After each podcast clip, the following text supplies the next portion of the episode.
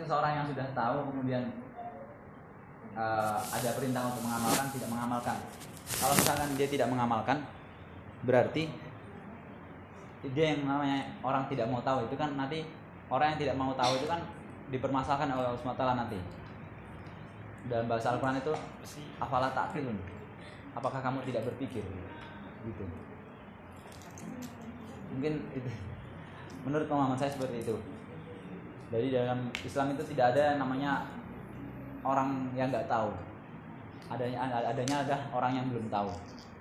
Ketika kita belum tahu, maka kita diperintahkan untuk berpikir, untuk belajar.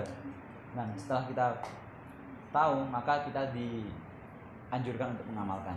Gitu Mas Hafiz. Mungkin cukup ya.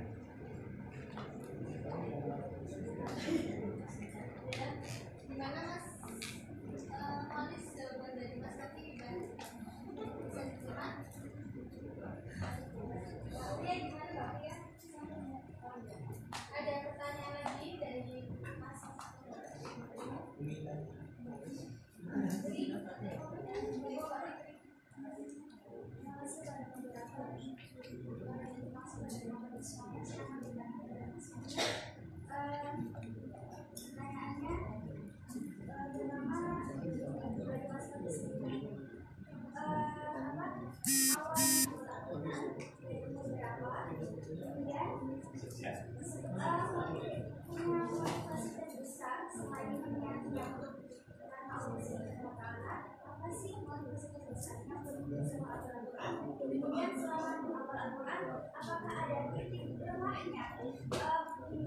mungkin merasa berdoa sebenarnya pernah enggak merasakan seperti itu atau sudah banyak apa kemudian tiba-tiba merasa sampai sudah masih banyak atau mungkin sudah melanjutkan pernah nggak merasakan seperti itu dan bagi yang merasakan seperti itu intinya seperti antara dua kondisi sama.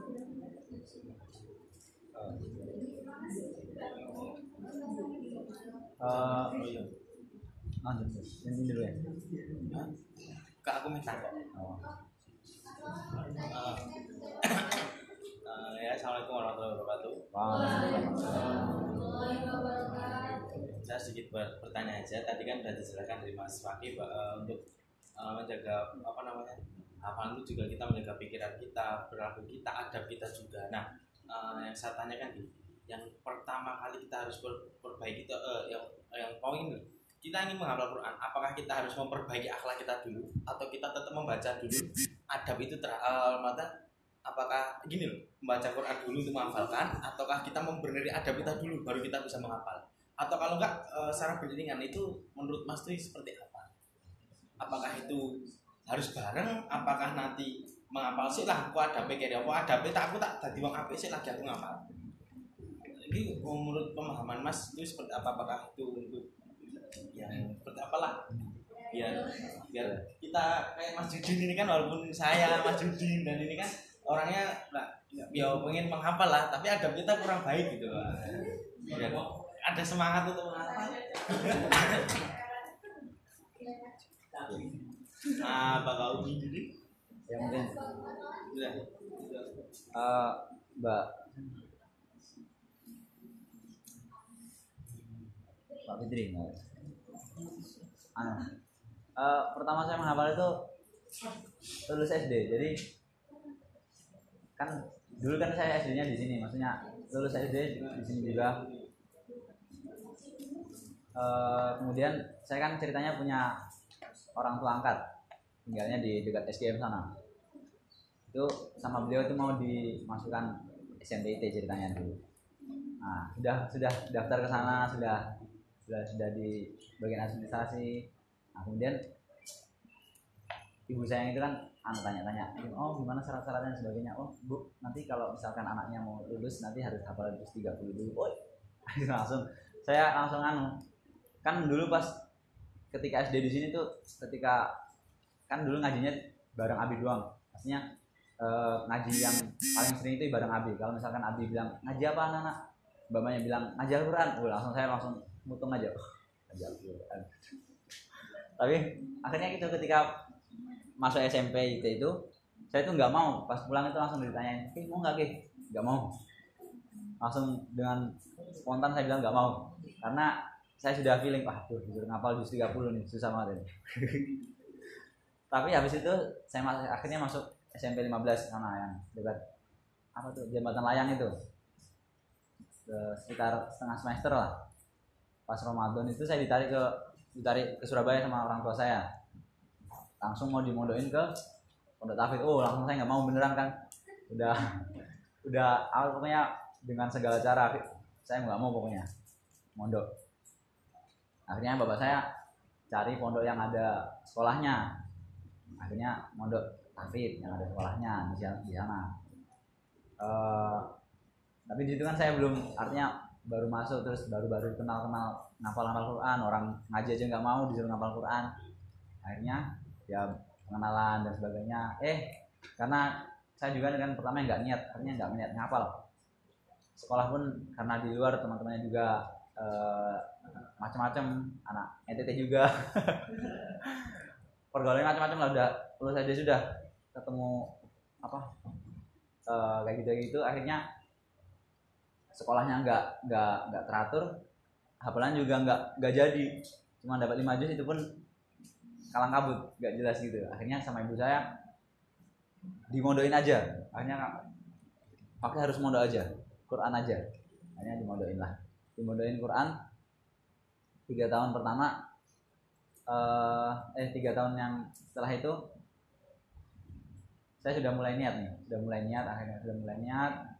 Ternyata ya pas masa-masa itulah, masa-masa SMA gitulah. Temennya banyak dan ya teman-teman saya tuh apa artinya? Istilahnya itu lengkap banget lah. Jadi mereka mau kemana-mana itu harus nyari aku dulu, nyari mana Faqih. Kita nggak pergi kalau ada Faqih, gitu lah. Jadi ya akhirnya saya juga ikut agak rusak gitulah. Bahkan sampai pernah saya pulang lebaran tuh rambut saya semiran, saking anunya lah, saking ngikutnya ke teman-teman. Nah ketika sudah 3 tahun saya sudah dapat 26,5 ya, walaupun saya kayak gitu tapi tetap saya agak mudah lah ngapalnya, jadi agak cepat. Kemudian setelah 3 tahun kan ada teman-teman saya yang udah pada boyong ke kampung dan sebagainya. Akhirnya saya bosen di pondok, udah nggak ada teman dan sebagainya, kemudian udah lama banget. Nah akhirnya saya pulang, pas Ramadan saya pulang, saya bilang sama ibu saya, "Umi, aku udah nggak mau pondok lagi." "Ya udah, sana ke tempat Abianto aja, sekolah sana." Nah gitu. Tapi Umi bilang itu sama Abi gitu. Akhirnya Umi saya bilang sama bapak saya almarhum, besok paginya ibu saya bilang, kata Abi, "Kalau kamu nggak simaan nggak boleh sekolah." Aduh, jadi akhirnya kan itu sebelumnya 2 tahun sebelumnya itu si Fahmi kan berangkat ke pondok yang di Purwokerto. 1 tahun sebelumnya itu saya diajak barengan ke sana, tapi waktu itu saya masih semangat di pondok. Nah setelah itu saya kan pas sudah nggak mau mondok gitu, udah gimana nih, disuruh simaan, padahal saya sudah nggak mau banget mondok, udah bosen lah istilahnya, udah ada 6 tahun lah di pondok. Tapi karena mau gimana lagi, bapak saya juga ngomong kayak gitu, akhirnya ibu saya bilang, "Ya udah ikut kami aja ke Purwokerto." Akhirnya saya ke Purwokerto. Di sana karena suasana juga, di sana suasana benar-benar kondusif banget buat ngapal, ketat dan sebagainya. Nah, dasarnya saya itu orangnya itu gampang ikut ya. Walaupun ketat saya ikut, nggak ketat ya saya ikut. Pas ketat saya mulai nata diri lah. Akhirnya saya mulai menyesuaikan dan sebagainya. Akhirnya 2 tahun itu saya perbaiki bacaan dari awal, dari setoran dari awal lagi, dari juz 1. Tapi ya seperempat juz lah. Sampai 2 tahun akhirnya saya selesai. Setelah selesai, rencananya setelah selesai itu mau lanjut ke ambil kitab, tapi karena ibu saya bilang sekolah, akhirnya lanjut ke Madaniyah. Mungkin itu cerita singkat saya. Gini tuh gimana? Saya pernah juga yang rasanya namanya patah semangat juga ada. Artinya nggak ada yang istilahnya jalan lurus tuh nggak ada. Kalau kita mau ngapal Quran ya nggak ada ceritanya jalan lurus. Orang yang ngapal Quran sampai 8 tahun juga ada, ya saya sendiri. Ada yang 3 tahun juga ada. Macam-macam lah, tergantung kita niat apa enggaknya. Untuk pertanyaannya Mas Mawan, mana yang didahulukan adab? Kita belajar adab dulu atau kita belajar Al-Quran dulu dan sebagainya? Sebenarnya adab tuh keharusan dalam segi apapun, baik kita belajar maupun tidak, belajar agama maupun tidak, adab itu penting. Belajar agama itu, belajar Al-Quran terutama itu juga perintah, beradab juga perintah. Artinya kita di samping kita disuruh belajar Al-Quran, itu juga kita disuruh belajar adab. Tidak bisa dipisahkan antara kita belajar Al-Quran dan belajar adab. Ketika kita belajar Al-Quran juga berarti belajar adab, karena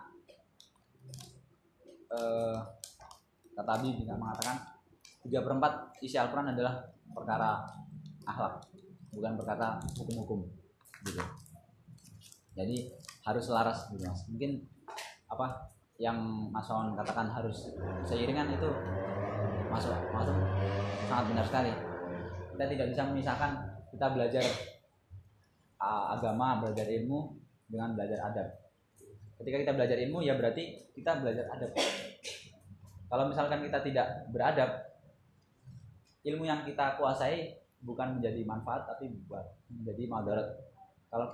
Kalau tidak menjadi madarat buat kita, madarat buat orang lain. Ini tuh.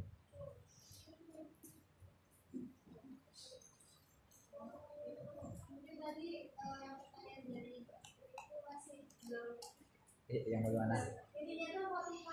Oh, yang motivasi ya.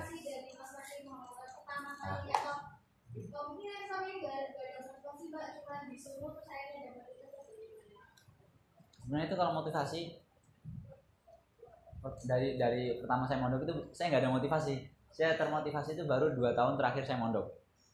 Artinya ketika benar-benar suasana mondok, saya baru mikir sebenarnya itu saya mondok itu buat apa? Sebenarnya itu saya tuh setelah ini tuh saya mau jadi apa? Saya sudah planning, maksudnya setelah menghafal Al-Quran mau ngapain. Ternyata pas itu setelah saya menghafal Al-Quran dan sebagainya, ternyata jalan berubah arah. Saya disuruh sekolah. Artinya saya kan harus merubah lagi planning saya kan. Nah, tapi nggak apa-apa lah. Artinya itu sudah keputusan orang tua juga. Akhirnya motivasi saya juga beda lagi. Tapi pertama ya motivasi saya yang menyenangkan orang tua, artinya berbakti kepada orang tua saya juga menginginkan saya jadi Hafidz Qur'an, ya insya Allah berpahala bagi saya pribadi.